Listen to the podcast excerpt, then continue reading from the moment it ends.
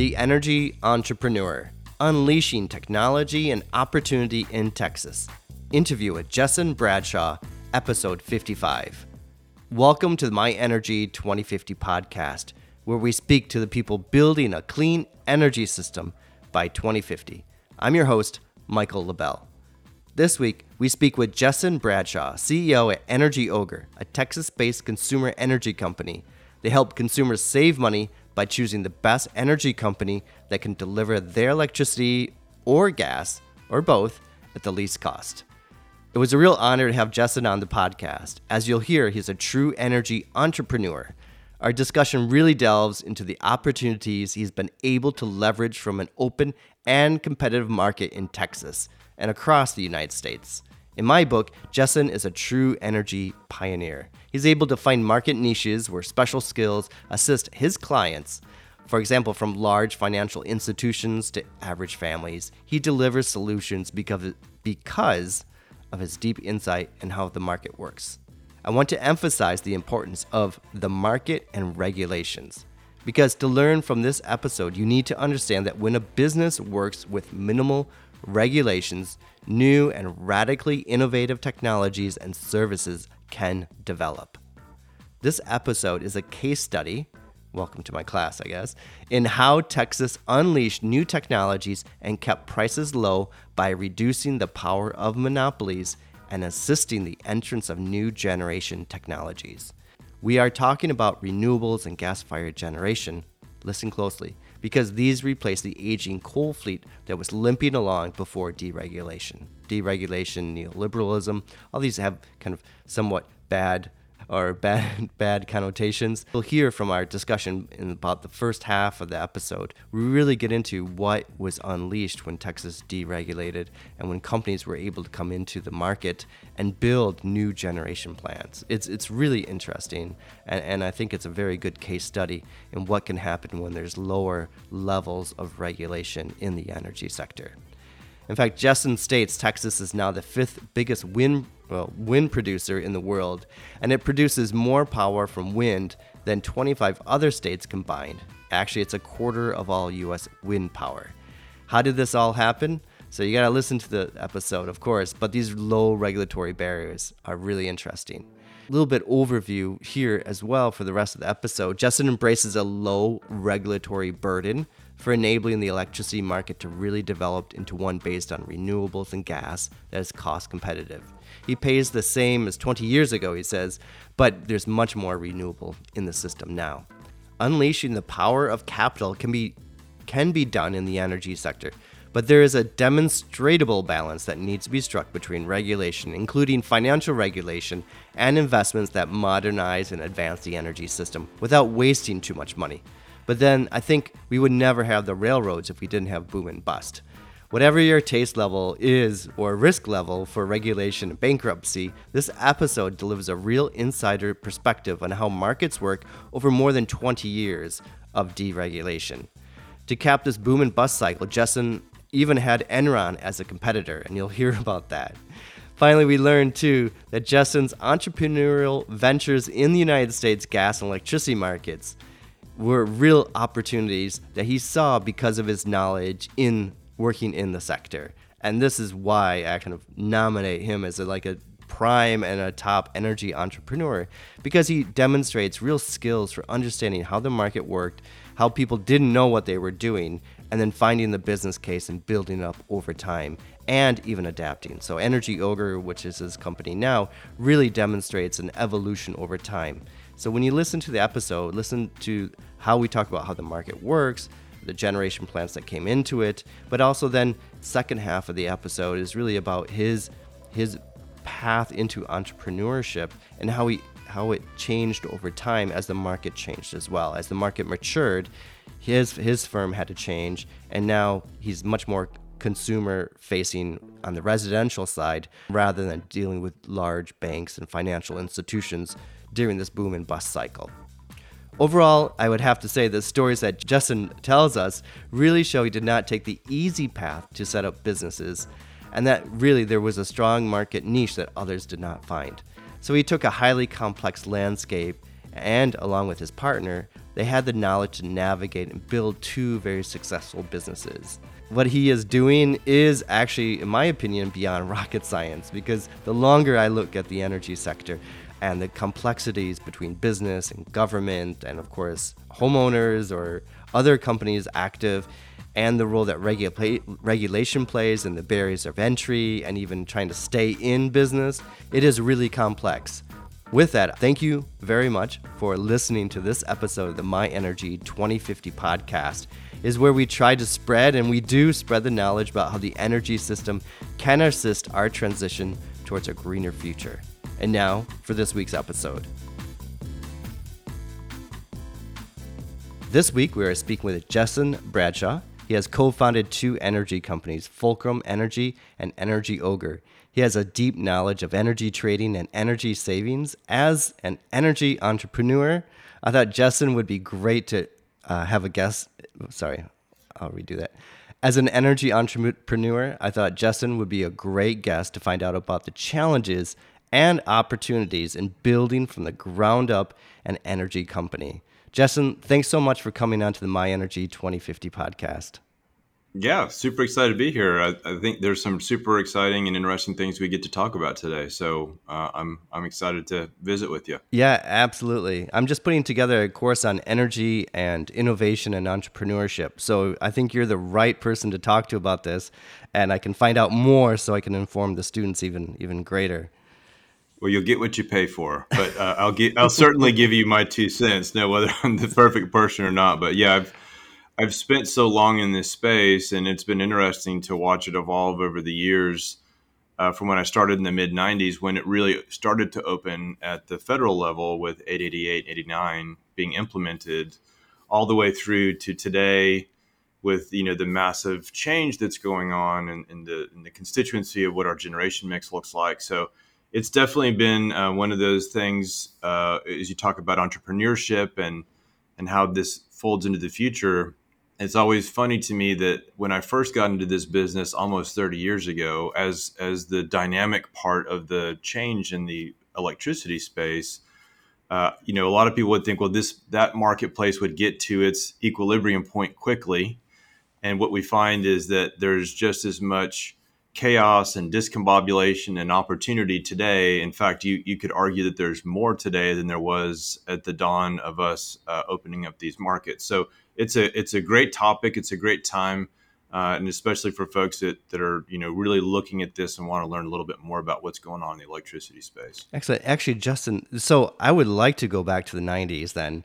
Uh, sure. And, and, I was much younger then, so that that's a great time to talk. Well, me too. I mean, yes. I tried to tell you, but I was thir- I was 13 when I started doing this. So. Oh, excellent. well. Uh, yeah, so 13. So uh, it was a much different time. It was not about, true. Not okay, true, it wasn't not, not totally true. Uh, but it These was guys a, can't see me. No, no, but it's, it's just a, it's a joke, right? okay, but but it was a time of deregulation. There was a lot of change. I mean, uh, new gas-fired power plants were basically a new thing. So there was a this tremendous um, uh, remo- There was a removal of regulation and new new uh, ownership structures coming into the marketplace. I was that's my description of it. Maybe maybe you could describe what the 1990s um, and I think you were involved in ERCOT, the the regional um, energy system there. Yeah, actually, I traded in the West. I traded the entire country back then. So, and it was pretty much the same. Um, if, if you're trying to get an idea of the lay of the land, if we go back even a little bit earlier than that, into the 70s and 80s, in prior to all this, what happened is, you know, if you have a a, a utility, whether it's a municipal utility or it's an investor owned utility or it's a public power entity, they had their franchise service territories and they had a vertical integration. They've had customers. They figured out how to build transmission lines to get to them. They made a 20 year planning cycle to figure out how much generation resources that they needed. And then they tried to get those recovered. And then yeah, they would have somebody that basically said, yes, you can charge that, or no, you can't charge that. So it was a pretty uh, undynamic environment. You know, it was the if there is such a thing as an unsexy environment, uh, and, and what what happened in the as a result of sort of the oil shocks and some of the embargo issues that the domestic United States was dealing with in the in the 70s, the first kind of big break in all that was when they they started. Uh, uh, and I, I, can't remember. I think it's the it was called PURPA. It was the Public Utilities Regulated Purchasing Act, or I think that's what it was. But we all called it as PURPA. But what it what it allowed was independent companies to come in because they're more efficient and work with uh, load centers you know in these utility areas if you could sell a product that had dual purpose you could put a cogeneration facility which is one that makes electricity but it also as opposed to let's just say uh, a refinery where they might use uh, a big steam boiler to make a lot of steam that they need to use for their processing well if you could put a power plant in generate some electricity with that fuel and still make the steam then there was there was a whole series of things and what what that allowed for was the owners of those plants to force the local utility to buy their power. So it was now now all of a sudden you start to break you break the envelope a little bit where hey you know uh, we're going to be more efficient and this is going to be overall better from an, an, energy efficiency perspective for the economy. And and so you, are breaking the monopoly of the utilities to build all the generation and own all the generation in service territories. And so that that was that had happened immediately prior to deregulation. But what, what happened at the federal level is all, all that really happened was uh, the Federal Energy Regulatory Commission decided that you know what they'd seen in the natural gas business as they liberalized that market is you have to give people the free ability to compete for transportation space. Because if you don't do that all the local utilities will strangle competition and they'll they'll you know there's no incentive for someone to go build a power plant if uh, you know, they don't want to be like a, a railroad company employee in, in, the 1800s. They don't want to be like stuck only being able to sell their output to the local utility. They need to be able to say, okay, well, what would it cost me to move my electricity through to sell to your neighbor? And that's really what 888 eh, and Order 888 and 889 did together is they they created this open access transmission tariff that really set the rules for all of the entities that that the FERC, uh, Federal Energy Regulatory Commission, that they regulated. And so it was a huge, I mean, a gargantuan step change from the way business was done at that time. And so it was the very beginning point of a, a, a bit of liberalization that allowed for some of the dynamic growth. Now all of a sudden we can not put ratepayers on the hook for building new power plants, but we can have private industry put that capital at risk. And maybe they can earn a return. Maybe they'll go bankrupt. And what's happened is a lot of those guys have gone bankrupt more than once, you know? So, but it, it didn't come on the backs of the ratepayers. So now all of a sudden we're finding ways to, to introduce brand new efficient technologies into the system that, that we're not burdening on, on, a, on a going for 30 years, uh, you know, a, a rate paying base that that it, you know is stuck with those costs and those decisions, right? So, you know, it was it was the beginning part of of that beginning to be very dynamic. Uh, J- Jessen, that's really what you just said there about new technologies.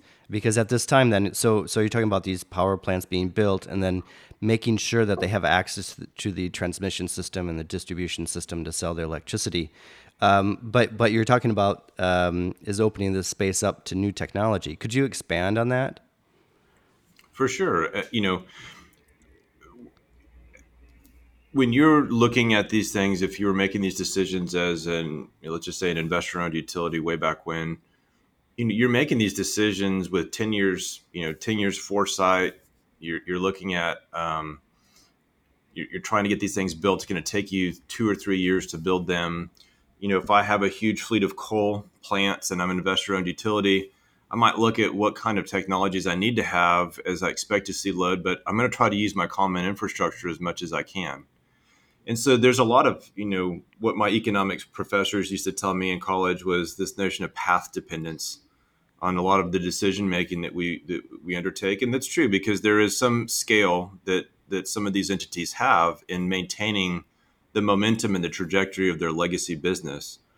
And when we start talking about opening some of these things up at the very beginning with PURPA, that that was a technology cogeneration facilities. That was a major step change in terms of deployed technologies. You know, it's not doing anything that was, you know, some new uh, it wasn't a new discovery in you know thermal uh, dynamics. It, it, had to do with a much more efficient uh, repackaging of technologies. But those those things would not have been able to get off the ground were it not for this liberalization that occurred there. And so the same thing is true if you look at it. There are very few new coal plants that have been built since the mid '90s. The vast majority of the generation that's been added and and uh, one important point that, that needs to be made is I think a lot of parts of the country knew that deregulation at the federal level, at the wholesale level, was coming. And they didn't know exactly what that meant for them. And so you had situations like in California, and to a certain extent, situations like here in Texas, where there was virtually no investment made in infrastructure in the early to late 90s because none of the incumbents knew what was going to happen. So they had every disincentive. So we had this very large economic expansion in the US in the 90s. We had no more real infrastructure that was being built as as the, these rules were getting figured out. So by the time we opened, starting to open things up, that adds to this dynamicism that we saw because you know we had a bunch of demand that had been growing with no additional supply, no no new resources, and now we have this liberalization that's occurring. That you have uh, an explosion of new potential uh, solutions providers or entrants into the marketplace. So um, yeah, it was it was it was an interesting time for sure. Uh-huh. Excellent. And so at this time, then you were an uh, energy trader. Is, is that right? I was. Uh-huh. I was. I was just a lowly, just you know, gum on the bottom of someone's shoe energy trader. You, That's right. You got to start someplace, but but you were one. I would say one of the first in a sense, right? One of the first in a, in a very active market. And yeah.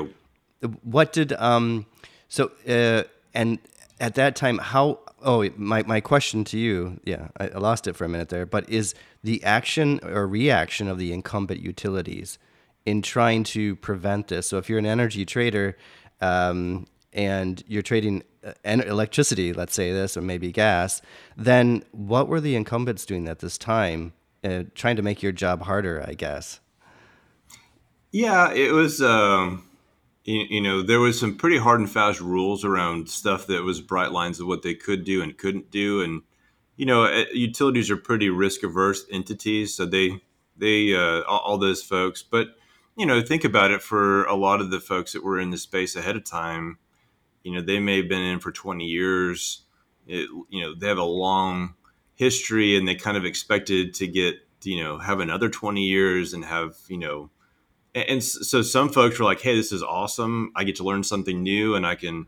So you had folks kind of on both sides. As a general rule, so they used to call it power marketing. You know, we were power marketers when we were trading and we'd go to conferences and stuff and, you know, the utility folks, a lot of them that, didn't like us would use, you know, you guys are marketeers, you know, we, you guys are the, you know, denigrate, but, but yeah, there was, um, you know, some, some folks really adopted and, and embraced it and wanted to be part of it. And, you know, the compensation structure, because you're taking advantage of locational price arbitrage, you're unlocking value by being more dynamic and so as a result, the compensation structure in the more liberalized areas was just way larger than the oh, the, yeah.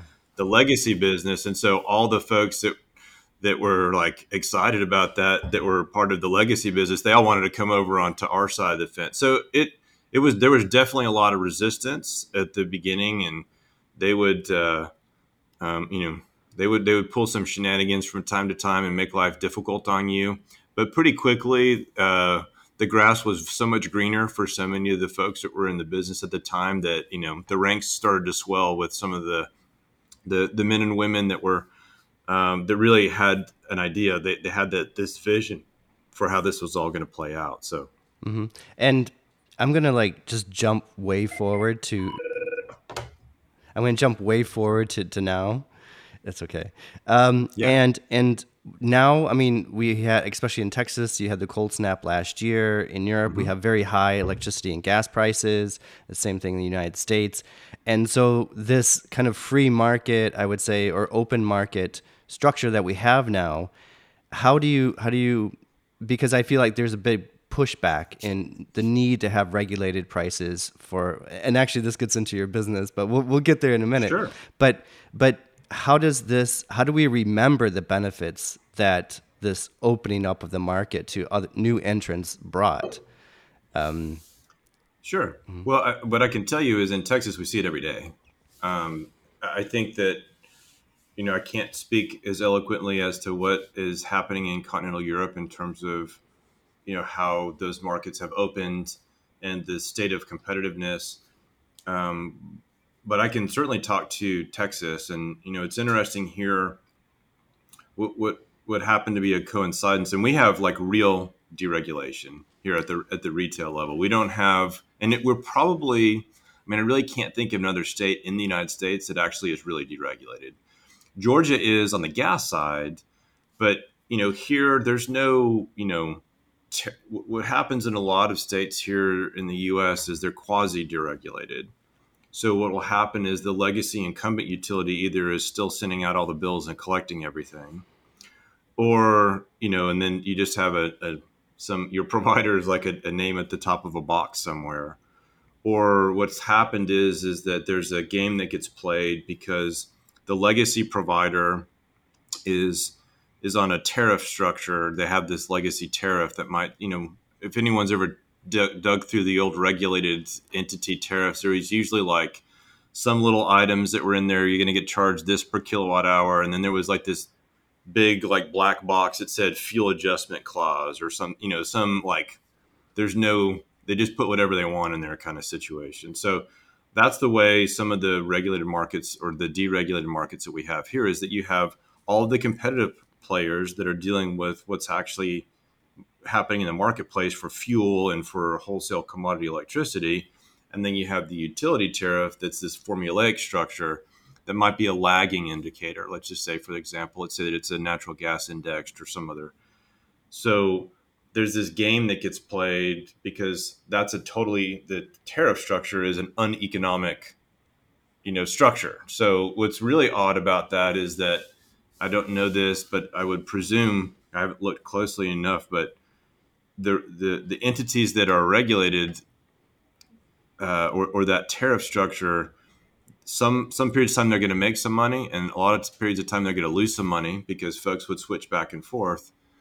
But they're not going to be they're not going to lose money for long. Like they're going to recover all their losses from the entire market. So what in in a certain sense, it's this it's this idea that it's deregulated and it's kind of kabuki theater, it's not really happening, right? So it's actually kind of the worst of both worlds um, in that space. So, and some some may be on that spectrum from one place to another, but here in Texas, it's it's just not like uh, you know, each one of these providers is responsible.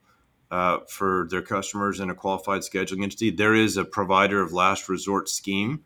Um, but you know it's very expensive to fall into the provider of last resort. And each one of the retailers here is responsible for you know uh, generating their own bills collecting from their customers uh, acquiring customers uh, doing so in, in, a certain way. So uh, you know within the confines of what can be done from a consumer protection perspective. So the consumer protection rules are extraordinarily strong here um, and they're very much in the customer's favor so it's a very, very, you know, if, if, a retailer doesn't bill correctly and they don't get paid, they still have to pay their wires bills or, you know, they'll be blown up out of market. If they don't, you know, if they don't arrange for their wholesale commodity supply, ERCOT will step in to, to provide it in the very, very short term. But if they can't pay their bills, those customers get transitioned to other providers. So it's a, the consequences are high and it's a very, it's like you would expect in any other business. And so it's, it's real, it's real, competitive markets here in, in the areas that are open. There's still a few areas they didn't force the municipal utilities to open. So, like Austin and San Antonio, and a couple of the other municipal utilities were not forced to open. But yeah, it's uh, a it's a very very dynamic environment here, and so you know when we get this a lot too, where there's you know always someone that's you know pining away for the days of the regulated you know world and you know a lot of times folks that you know that that that have these thoughts or they they uh, champion those ideas they're, they're really not armed with all the facts. And some of it is uh, what i see is you know someone's carrying somebody else's water. But uh, but you know, what, all I can tell you is that uh, today uh, in in Texas, in in these competitive markets, I pay less than or equal to what I paid 20 years ago when we first opened the market. And so, you know, what we pay in the competitive markets in Texas, you know, folks here pay between 9 and 11 cents per kilowatt hour as opposed to stuff in the mid to upper 20s in California. So we and we have built basically a, an entirely brand new generation infrastructure in the state over the course of the last 25 years. Um, we still have you know some of our old solid fuel plants, and we still have our two nuclear stations, but the entire generation fleet has basically been rebuilt, and uh, we have extremely cost-effective electricity supply. Um, you know, for folks here, people like to. Conf- there's this idea we saw last year that somehow competition had something to do with um, the, the, the freeze effects last year. And if you look at it, I, I think that's absolutely 100% untrue. It has nothing to do with that. In fact, the the entity that has racked up the biggest bills of short paying to ERCOT uh, is a co-op or two of two co-ops here in the state of Texas. It didn't arrange for or were massively underserving their own customers. So it's it has nothing to do. It's not a failure of, of the competitive marketplace at all. Mm-hmm, mm-hmm. Excellent. And you mentioned the generation system has been renewed over the past 20, 25 years. And yeah, solar, wind. Could you describe maybe both how it was renewed, but also the incentive? Because if it's this choice that consumers can make, did that have an impact on the launch of more renewable energy projects? Yeah. So, I mean, the first revolution that happened was um, you know, going back, like I said, in the late 90s, um, now that we opened it up and, you know, Texas is a relatively business friendly environment, um, they don't make it really hard for you to invest capital here in infrastructure, which is nice. Um, certainly benefits Texans. But, um, you know, the first thing that happened is way back when, um, I don't know if you remember when uh, in 2004 there was a hurricane that came through Ivan In 2005 we had Katrina and Rita. And so the natural gas prices that we were looking at in the United States, you know, today I know we're sitting in with a, like a four dollar an MMBTU handle on them, and everyone's freaking out about how expensive it is. But um, even as back in the um, 2005 timeframe, I mean, I remember we had a force majeure event at Henry Hub, and it sort of settled at 14 bucks. And it was very we we had gas prices between five and seven dollars an MMBTU. It was very common before all the shale gas revolution started. And so what what happened was is folks rightly came in and looked at this and they said, hey, look, the old the generation fleet in Texas is uh, is natural gas. It's natural gas on the margin. It's clean. It's not coal. Um, but these are all these old, inefficient gas steam plants. They're these older technologies that are maybe uh, their conversion.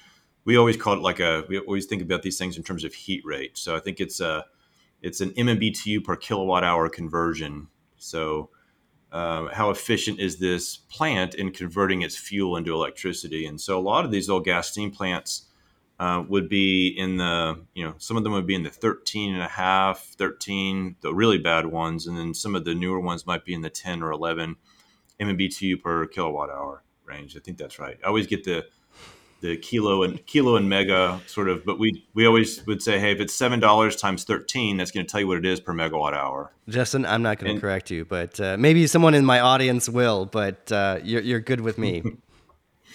So uh, what happened was that folks did the math and they said, "Hey, um, with gas at seven dollars an MMBTU, or seven fifty, or my projection of gas being out here, if I build a brand new combined cycle facility that's you know uh, an F class, GE F class, or you know, their Mitsubishi made these same kind of class of generation, I can basically produce it for seven point two, uh, a seven seven two heat rate." and I can capture that difference between you know 10 and 7.2. I, I can make maybe 20 or 30 dollars a megawatt hour by selling by putting this new power plant. It's just gonna be that much more efficient, and they're they're banking on the uh, old inefficient uh, machines setting the marginal price for the market. And so uh, we had what I think of as like the Oklahoma land rush. in in uh, in building brand new, efficient, state of the art uh, combined cycle generator. Over twenty four thousand megawatts of of combined cycle generation was built. Let's just call it from like 1998 through probably 2007. Wow. Um, and there's been some done after that, but it was the idea, the investment thesis that all these guys had, and they put their capital at risk. They didn't. It didn't. They weren't guaranteed they were going to get this back out of the ratepayers. They were. They had an investment thesis that said that they were going to win by being more efficient.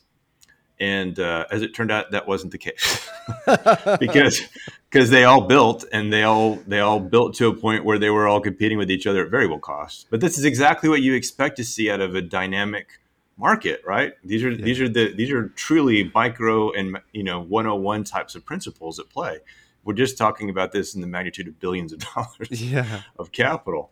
So that was kind of the first, you know, the first thing that we that we saw was a big revolution here. And so, you know, that was done. We built 24,000. Let's just say the nameplate capacity of the system was in the 70 or 80,000 megawatt, just the total nameplate capacity of the system at that time. So wow. It's a very large. It was almost a third of it was rebuilt without without signing up any of these customers under any long-term obligation with no no guarantees of cost recovery. Uh-huh. So that actually was a, this amazing thing when we first opened from a, a, competitive markets perspective. So we opened the markets. The customers were used to paying these legacy high tariff rate stuff, and we opened them into a wholesale market that was in the midst of collapse through oversupply. Yes. So it was, it was, a huge, huge windfall for consumers here uh, in Texas at that time, and you know, there's there's been a continuity of that. So, and you know, as time went on, especially in because of the way we're set up in Texas, and because there are multiple potential counterparties, as well as a renewable portfolio standard as part of competition here, then we started to see a lot of the wind developers come in in in that same time frame. Let's just call it. Um, 2003, four, you know, and, and, really to this day, you know, we're seeing less wind.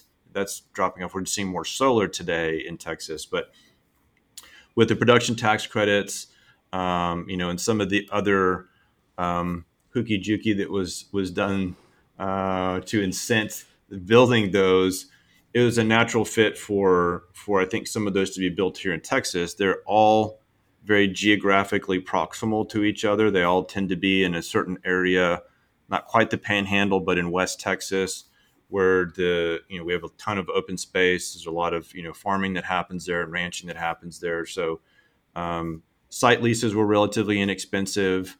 Uh, we had a very transparent, robust wholesale market, and so um, it, it and with with a production tax credit as a guaranteed revenue stream to a lot of these entities, we had the same thing. We just there's this huge explosion in building wind capacity. Um, today, I think uh, last time I looked, I think we have about 34,000 megawatts of wind in Texas. Um, and that puts, you know, Texas is the fifth largest producer of wind in the world, just the state of Texas. And so the last time I looked at it, I think that Germany, India, China, I think China's first, and, and Germany, India, the United States, um, one of their, but we're in the denominator for the United States number. So wow, you know, like a big so yeah, portion of it. Just a huge proportion, and that's that sort of is creating its own challenges. To be honest with you, because it's a non-dispatchable generation, we don't have a little bit of it that we're trying to integrate. It's a humongous amount. And so, um, but it's because there's a market. It's hedgeable. There are downstream counterparties. It's it's a dynamic, robust wholesale market that provides opportunities for you know equity capital to get comfortable and project financing. Now, of course, those projects are very much dependent upon. I don't know that they would be as economically viable, but for some of the other incentives that are in place associated with them. Um, but you know the the natural resources that we have here in terms of uh, the profile of wind potential, uh, as well as the relatively low cost of siting, and, and, the fact that we don't have a gargantuan regulatory burden in getting those built and you know we don't have certificates of of you know convenience and need that you have to go through a bunch of hoops. I mean there's definitely you have to do things you, you know there's still oversight and regulation but it's not overly burdensome and it's easy for folks to want to come in and invest capital to try to, to try to make those things happen. So and somewhat interestingly I don't know if this is a happy circumstance or if it's you know by design um, because of the cost reductions. But now we have the same thing happening with us adding solar into our mix, and so one of the things that we saw with adding such large quantities of wind is it creates some big price dislocations and it makes things difficult for the balance of the thermal fleet to manage around. And uh, it just so happens, if you look at the wind profile of how we tend to generate our wind, it, a lot of it, it, you know, in the very early morning hours, and a lot of it kind of in the it's these transitions. It's transition nighttime to daytime and daytime to nighttime. It sets up that cooling and delta. warming. Uh-huh. uh-huh. Right. And so, uh, but it doesn't do very well right in the middle of the heat of the day, um, which you know solar seems to do pretty good right in the middle of the day. So um, the products that are really needed, that are market-based products, um, solar actually fits pretty well because of the situation we were in with having this abundance of wind capacity. So what, what we're seeing today is um, I, will have to go back and look. I was looking yesterday. We, we produced not our nameplate capacity, but we produced, I think, uh, one of the hours yesterday, 7,000 megawatts of solar. And I know that there are another 18,000 megawatts of projects that have signed interconnection agreements that will be online here in the next 18 months. Holy so, cow. so it's a, again, it's this open dynamic market that allows for folks to come in and invest that capital and we're not burdening the the producers or the ratepayers here or the consumers here with having to guarantee anybody cost recovery on those things. And, and so i think it's, it's part of that dynamic environment that, that you know you were asking me about mm-hmm. before. And you mentioned the let me i uh, I really like the description that you just provided about the di- dynamic environment, low regulation, and it's it's really interesting. And but you also mentioned the tax credit and some hooky pooky or something like that. You but we'll leave of course. that's a very that's a very uh, technical term. Yes but I was just wondering about the the tax credit, and I know there was some disputes, or I don't know, a lot of discussion over the when that was being phased out and whether it be extended. But um, from your perspective, how much did the tax credit enable this to uh, the wind industry to get going on its feet at least? Yeah, I don't. I don't think it could have happened absent those incentives. Mm-hmm. Yeah, mm-hmm. I, I just it just doesn't seem to me that. Um, you know, some people have have said that um, you know the wind the wind facilities are tax credit generators that also happen to produce some electricity from time to time. So, um, okay. I don't I don't know that you could have built the wind on straight economics. Now, I'm not a subject matter expert on the the you know EPC or the you know construction side or the cost associated with the installed capacity on on those. I know that there's been massive increases in efficiency and you know decreasing costs as you would expect to see from a big ramp, not only just here in the U.S. but globally, as more and more folks um, and you know. Th- I look at some of the plants that were put into service in the early 2000s versus some of the stuff that was put in. I mean, some of these original, you know, units are, you know, like a quarter of a megawatt or, you know, these tiny little generators and some of these big ones now are like over four megawatts a piece. So it's been an amazing technological, you know, change that we've seen uh, moving there. But uh, I don't think and the way we always the, the way i saw it on my my end of it not being in the business of owning or operating wind was you know we would see prices in, in west texas where a lot of that wind is in real time during certain periods of time go to negative go to negative numbers where folks are paying to be able to put their electricity into the system wow because there's they too much. Have it. Uh-huh. Yeah, they, and so we're like, why would anyone want to run at negative numbers? Why don't you just shut it down? And the answer was, well, there's a production tax credit that's generated for every megawatt, so they have it. They they're going to keep running that until they get to that point of indifference between their their tax credit and uh, so you know and, and you know they all built in that area and, and the state came together later the the public utilities commission said we have a problem that a lot of that generation capacity is bottlenecked in the in the far west Texas.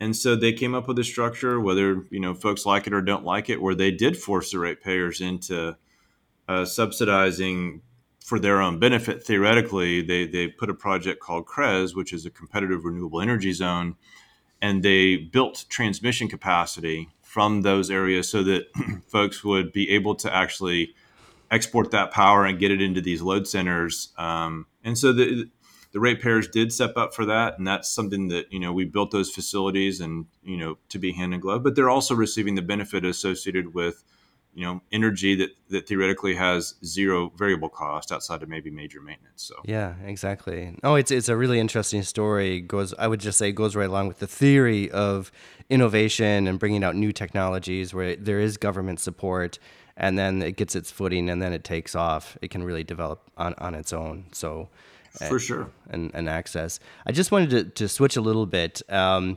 towards towards your your interest and why you decided to live life not just as a lonely energy trader on the ground. So so we had and i didn't i didn't bring up enron before. It's always an interesting story but um, maybe as i understand fulcrum energy was your first uh, company that you co-founded and the description of it was it was made in the ashes, or uh, that's my description afterwards yeah, of Enron. Sure. Could you describe that that time period, and then why did you decide to begin your own company? Sure. So uh, as time had progressed, I actually I never worked for Enron, but you know, they were unfortunately or fortunately they were a big uh, a big big fish in, in our industry at the time. I actually worked for the largest competitor to them, and so it was it was really enlightening for us because we could never figure out like we would we'd be like doing everything we could and we'd, we'd see them report earnings and you're like dude how is that even possible? Like we killed ourselves and we made x and those guys made 10 times that. And we're like this market is just not that big. How are they doing that? You know? I guess we found out later but um, so over the years at Dynegy, you know i started uh, i sort of laugh about being a lowly power trader to be honest with you that's you know uh, in a lot of organizations at the time, that was the pinnacle, right? So everyone wanted to be in trading. And so I started uh, in very short term trading and ended up running one of our regional trading desks. And then we started acquiring assets. And that was a beginning of, a, of a mind opening exercise for me. Um, trading trading wholesale electricity is a very let's just I think about it as almost a two dimensional exercise. You're trading the same products with the same terms and conditions at the same time. The market opens at the same time. It closes at the same time. Now you're incorporating and you're looking for pattern recognition. Uh, you're trying to incorporate information and come to decision points quickly or more quickly than somebody else. But it's kind of a two-dimensional chess game. Um, i always was very intrigued with the when we started adding generation we started acquiring generation companies and we started developing our own power plants it's, to me it was like it opened a third dimension so now I, I, have a plant that is actually an option to generate electricity every hour, every minute. And so it's not it's not a one size fits all. It's not a it's not a certain product. It has all, it has this dynamicism associated with it. And so I absolutely loved that because I felt like I had an incremental de- degree of freedom in in being able to kind of put my mind to how do we how do we manage it manage and administrate these these assets in the marketplace that are that are merchant. You know they they if we don't if we don't make uh, the right kind of sales decisions or we don't make the right kind of hedging decisions and and handle the logistics on fuel, et cetera, you know, we're in trouble because we have billions of dollars invested in this infrastructure. So uh, that was I love that, and that was just such a huge uh, uplift in, in you know in in my professional satisfaction. Um, so w- what had happened at that time was not only you know Dynegy we owned quite a bit of our own generation capacity, but we also managed a lot of third party generation. You know, there were other uh, companies that wanted to come in, they wanted to participate, they might build a plant. There were there were definitely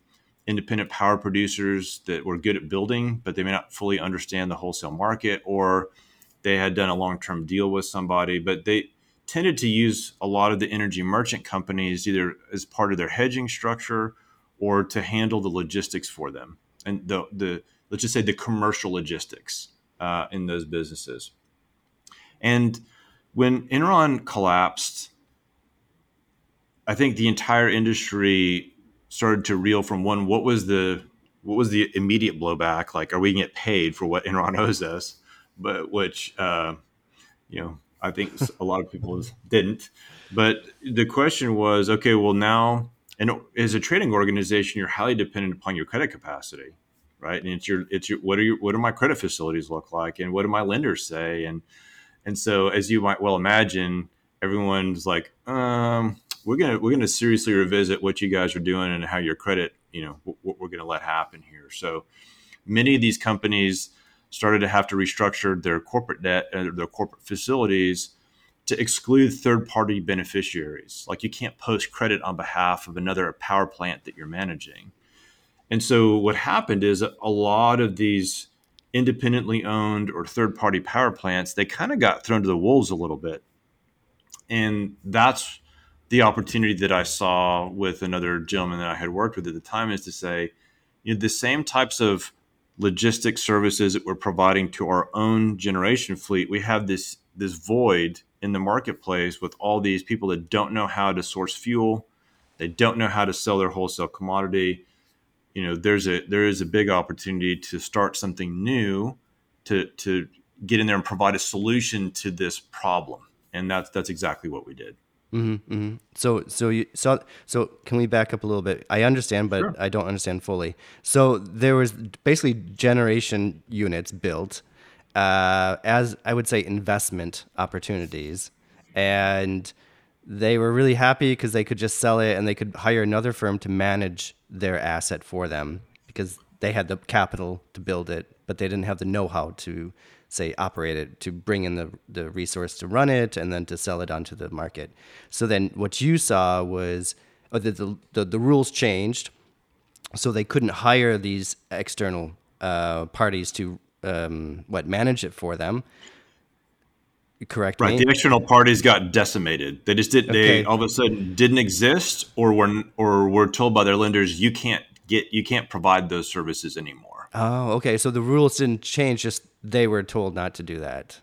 Right, because uh, otherwise, what they're doing is, in order to manage a third-party asset, you usually would be extending them credit by buying their fuel, and then and then you would have a, a receivable from them on the electricity side. So, all the you know, most of the lenders would say it's one thing for you guys to spend your money buying gas for your own power plants. It's another thing for you guys to be using your money by gas for a third party power plant where you might have a, a, a, very small, if or almost no margin between you know what you're charging for some of that. So it was a reckoning of the way all of the energy merchant companies that were still left standing afterwards, how they were utilizing their own credit capacity. Okay, okay. For all their business lines. Yes. And then we won't go to the history of the whole sector of Sa- Samuel Insull at the founding in the 1920s and the collapse of everything. But probably that's where some of the fear w- was stemming from. Was there was too much of this? I don't know what's going on. Who knows? The Type of right. activity. Okay, so then you set up this company with with your partner because you were able to, if you had enough what clients, be able to service them as a single right. entity. Right. What we found was that you know most of the most of the folks that still own, that now own these assets is uh, oftentimes the primary equity sponsors had defaulted and actually the lenders had taken back these assets. Wow. right? So because they might have lost their hedges. They might have you know had a hedge and you know the, the company they're with had gone under. So and you know some of the banks and some of these other folks that are not one they're not long-term holders of those assets. And two is that they don't typically have a subject matter expertise in trying to recover something on their investment. They're, they're trying to bide their time, make sure this is margin positive so that they can, you know, eventually sell those assets back off later and recover, you know, their at-risk capital. So, so that's exactly what we did is a, who is out here, who's in trouble.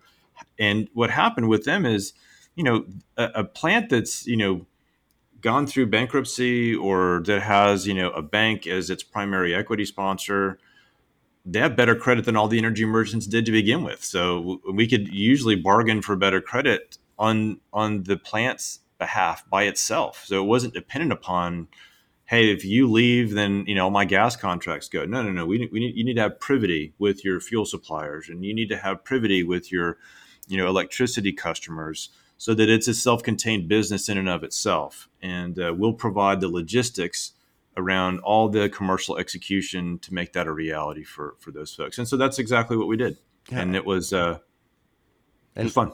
Excellent. And how how I don't know what the follow up question is because I want to switch to your energy ogre because it has oh, a better okay. name to it. But but my my follow up question is how how did Fulcrum develop over time and what did you do with it before you uh, came into energy ogre? Sure. Well, it actually is a natural segue between the two. So. Um, you know the, the, original opportunity that we really focused on and that's really where i came from was the wholesale and the generation world and interestingly um, at my time at Dynegy, we actually had acquired a company called Illinova, and Illinova owned um, a, a, regulated utility that was in the process of deregulating in Illinois. It was Illinois Power.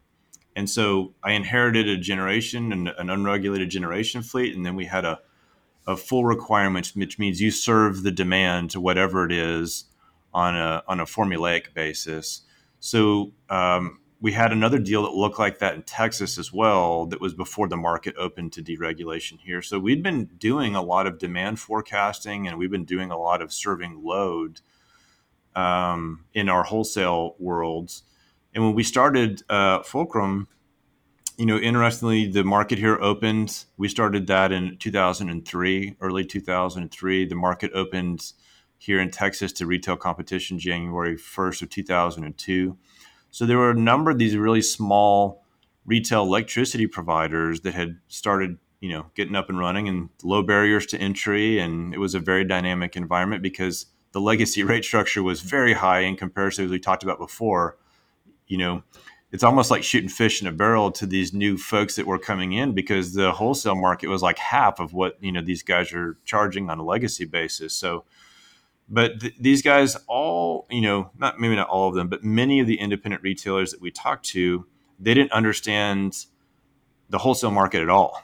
They didn't really understand who do I buy from, how do I buy, how do I forecast my demand, and um, you know if you think about it demand is the opposite side of the same coin as your managing generation. I mean, they work hand in glove. So you inherently have a good feel for one, at least on a portfolio wide basis, if you understand the other.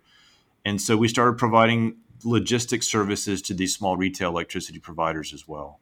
So that was, you know, there's uh, other scheduling services, uh, helping them purchase their wholesale commodity, helping them uh, forecast their demand and look at different scenarios. And you know, to, long story short, there is that we eventually realized that um, we were doing some things in terms of supplying some wholesale commodity to some of them, and we thought, you know, uh, we're we're going to be able to finance this better, and we're going to actually be able to de-risk ourselves by just owning those, rolling up our customers, and so that's what we did. We became, we started acquiring a couple of our customers, and to become focused on actually being a retail electricity provider. The, so, uh, so, so you had the generate because you were selling the generation, and so de- to de-risk, you're like, well, let's buy our customers who are buying the electricity. What kind of customers did you buy? Who, who, yeah, so we had a couple of small. Um, you know, we were not swimming in it since you know we started Fulcrum with uh, my, my, my partner's milk money, and you know we were by no stretch of the imagination. Um, uh, having a lot of free cash. So we, we, were very fortunate. We got a lot of good bounces at the time, but uh, we acquired, you know, some of our folks that were pretty small. Uh, one, one of the other entities that we acquired was much larger. Um, but we just grew them organically. We, we started figuring these things out. And uh, as time went on, a lot of the generation, um, you know, once the banks had them and then they went to auction, then you might have had private equity uh, or hedge funds would come in and acquire them to take that risk off the bank's balance sheet. And then those private equity firms or uh, those guys would hold on to them and look to sell them to the natural buyers, the the legacy incumbent utilities. And so a lot of these assets ended up making their way back, you know, into into the you know strategic buyers' hands, and and and really getting rid of the need for someone to have a company like Fulcrum manage their generation resources for them. So so that's that's where we ended up getting to was the generation business as it matured and we saw more renewables and, and we, we scheduled a lot of renewable. We scheduled a lot of wind as well. But that business and, and our opportunity there started to wane at the same time that the retail business really was was picking up a lot of steam. So we actually transitioned. As uh, I would never would have thought this when I started in the business, but um, you know we, we really did transition from um, uh, wholesale generation focused business to a retail electricity focused provider exclusively in Texas. So it was a it was an interesting transition. Wow, it's it's really amazing then. So so the market uh, on the generation side was changing so much that the opportunity became on the retail side then. Right. Uh-huh. I always think about it as a pendulum swinging from one direction to the other. Right. So um, and and we we started to transition when the opportunity really focused on the retail side. That's where the margins were in this business. Um, and you know, a, a, power generation facility has to be able to generate a decent margin in order for someone to pay us to manage it as a third party. So when they when they get pinched and they get squeezed, um, there, there's just not as much opportunity for us in that space, which is fine. Yeah, excellent. So we transitioned over and we grew those businesses. I mean, I think we were um, I sold it to a Canadian company in 2011. I think it closed in 2012. But I mean, I think we were the third or fourth largest independent retail electricity provider company in Texas by the time I sold it. And, and that wow. really directly dovetailed into the Energy ogre experience for me. Um, there were a lot of things that I saw about um, the way customers navigated their interactions with retailers um, that I didn't like, that I thought really wasn't serving Texans and some of it had nothing to do with um, some of it's translation, right? So uh, you know, the the the way the way the whole uh, statute was written here in Texas, it's very very customer focused and very very customer forward from a protections perspective. But it's written in such a way, and that whole scheme is really predicated upon pretty specific involvement on part of the customer, like a customer being actively engaged in the process. And whether it's due to busy lifestyles or whatever have you, because folks have not been able to be quite as engaged, and because it's probably harder to actually source good information to, you know, to, to separate the wheat from the chaff, so to speak, in terms of information, what we were seeing were, you know, as a general, works great we had a lot of these really suboptimal outcomes for individual customers and no one had ever really fully aligned themselves with the customer segment. I mean, we have consumer advocates and folks that kind of do that in the aggregate, but in terms of someone that aligned themselves as as a fiduciary for the individual customer, nobody had ever done that before. So we started to think, is there a way for us to build a business to to really extract the value that the competitive markets offer to everybody here that, that is there a lot of people are not fully maximizing that benefit and they don't really understand how big of a what the order of magnitude is of that. Like it's if you th- if you thought you were missing out on $10 a year of opportunity by going through a bunch of brain damage okay. But if you realize it might be a couple thousand dollars a year then it's a different it's a different exercise. So so that's what we did. We, we tried to figure out how can we build a business to serve customers in that way that, I mean, we're not going to make a, a, gargantuan amount of money doing this. It's a little bit of a labor of love because um, we're, we're believers in, in, in, in what this whole structure can afford, you know, Texans. Um, you know, there, will be no Tahitian islands purchased in our future doing this, but, uh, but you know, it's been uh, how can we integrate emerging technologies you know, when we had our retail electricity provider, the cloud computation revolution had not really begun. And we spent millions of dollars on infrastructure with our own data warehouse and, you know, our own dedicated rack space and all the servers. And, you know, we just never could have done Energy Ogre that way. But um, when you start getting the cost of storing and computational power on a variable basis as low as it gets, now this is a very data intensive business and it, it, opens up those possibilities. And so we were able to take some of the energy market subject matter expertise, marry this up with these emergent technologies, and do some of these amazing computational things that I never thought I'd be able to get to before, and uh, you know make a business out of it that is you know entirely focused on you know serving Texans. Uh-huh, excellent. Uh, could you actually explain a bit more what Energy Ogre as a company does? Sure. So uh, in in the Texas market, if you were to let's say you moved here, um, and you besides the the shock from uh, Budapest to yeah. uh, to Houston, but if you were to move here, um, and you'd say, okay, well, I, I, need to set up my water, I need to set up an, I need to set up my electricity service, and so if you were to go out to you know, Google you know, you might get the the state, uh, the Public Utilities Commission ran a website. It's called Power to Choose, and there's just a number of different. If you Google, it, you're going to get saturated with a bunch of information because literally, uh, the last time I looked at it, now they all are not active, but there were over 140 registered retail electricity providers in Texas. And at, in any given time, like in these in the Houston area, there might be 200 to a thousand different rate plans that are available. Jeez. So there are there are just a ton of opportunities, and it's very easy for people to get analysis paralysis. And sometimes, you know, the um, the way the, the the plans themselves are structured, um, it's not always what you see is what you get. So um, that's a problem. So what, what we looked at at Energy Ogre is to say, how do we solve this problem for a consumer that either is moving here or is here? Because it's the same problem. Like you you have a provider and you want to go see when your contract comes up, can I do better than this? There's a lot of information that's available if you Google it or you, you're looking, you're searching, but it's very difficult to understand. Like some of it's gobbledygook, some of it is Greek, and it's just I think people they do the best they can, or some people just throw their hands up and say, "Forget it, I'm just going to renew with my existing provider." And I don't know if this rate is a good rate, but I don't want to mess with it, kind of situation. So what we did at Energy Ogre is to say, is there a way with all these different rate? Some of them are time of use plans. Some of them are, you know, if you use X amount per month and you get a fixed bill credit, you know, and other ones are it's is this amount uh, with a base charge and this amount of an energy charge can we go through and find a way to put all those plans together on an apples to apples basis? And so each one of these plans by statute has to have an electricity facts label associated with them. And that's basically the DNA. It tells you how they construct it's the it's not entirely, but it tells you formulaically what they're doing to create their rates. And what you find pretty rapidly if you look through those things is it's these guys don't offer a rate; it's a curve, right? So it's a series of price quantity pairs.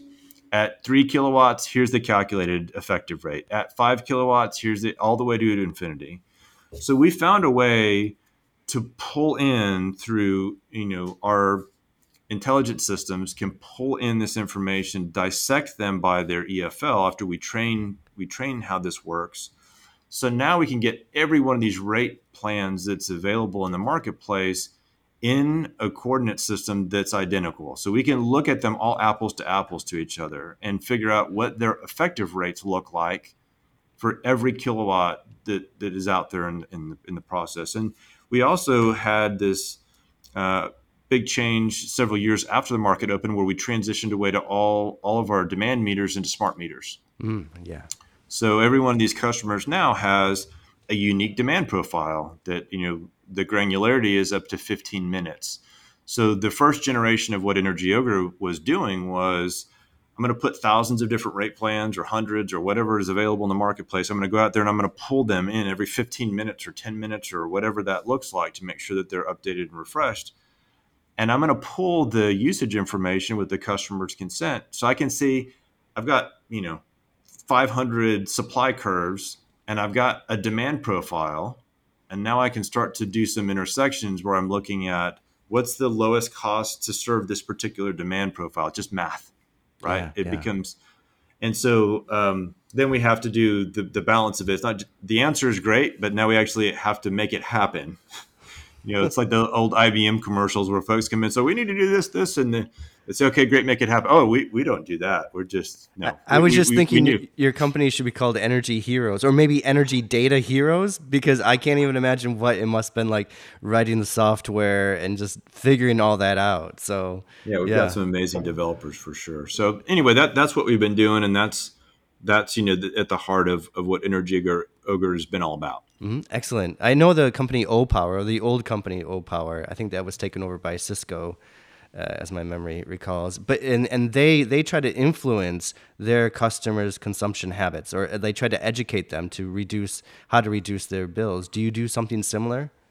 Yeah, that's the next generation of what I think. That's that's really what will have to come into play as we start to get um, as we get more variability and more more flexibility. Uh, uh, less predictability on the supply side of the equation. You know, unless we really develop a commercially viable grid scale storage solution, which I don't think they're besides pump storage and some of these other converting technologies. There, there really aren't. You know, batteries are not going to work in the short run. They're just not big enough, and I think that it's probably the wrong technology, especially using lithium ion. But um, uh, outside of that, you know, the way to the way if folks really want to have a greater amount of penetration of renewables, I mean, we're gonna we're gonna be the the guinea pigs for this in Texas, right? We're to have a huge, huge proportion of our generation coming from you know completely unpredictable renewable resources and trying to maintain reliability, and that's a that's a big challenge.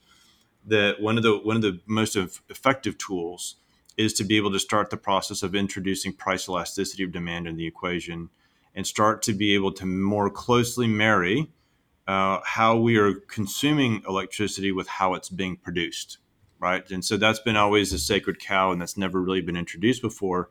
But honestly, with you know, again, it's it's taking advantage of emerging technologies through the IoT of things, types of there there are ways to start to dynamically um, schedule loads, and and the thing is it doesn't have to be all the big ones. You know, us putting together and aggregating a thousand, a hundred thousand small loads, those are all meaningful and important. They have just the same amount of value as, as doing one large one. So it's harder, it's orders of magnitude more difficult to do that. Um, but we're really excited about it. And that's something that Energy Ogre is really focused on here. I think the dynamic market in Texas will, will be the perfect proving ground for this technology um, and and it will give us the opportunity to take that to other parts of the country. You know, as time moves forward. It's almost like a virtual power plant. Is what you're creating. Yeah. Mm-hmm. mm-hmm. It's negawatts, as they call it, right? Yes. Negative watts. So. Yes. Excellent. Jessen, uh, I just want to thank you so much for, for taking the time to talk to me today. Of course. Enjoyed it a ton. Thank you for listening to the My Energy 2050 podcast. I hope you got a lot out of this episode with Jessen. As you can see, he has tremendous knowledge about how the system works in Texas and this balance between market, I would say, opportunity, entrepreneurship, and also the role that regulation and policies played, both at the state level and the national level. Thank you for listening. And really, I just want to make sure that the takeaway from this is when you see a company like Energy Ogre, that's customer facing. Think of all the people working for that company and the opportunities and even more more importantly probably the struggle that it takes to get a company like that working. Thank you very much for supporting the My Energy 2050 podcast.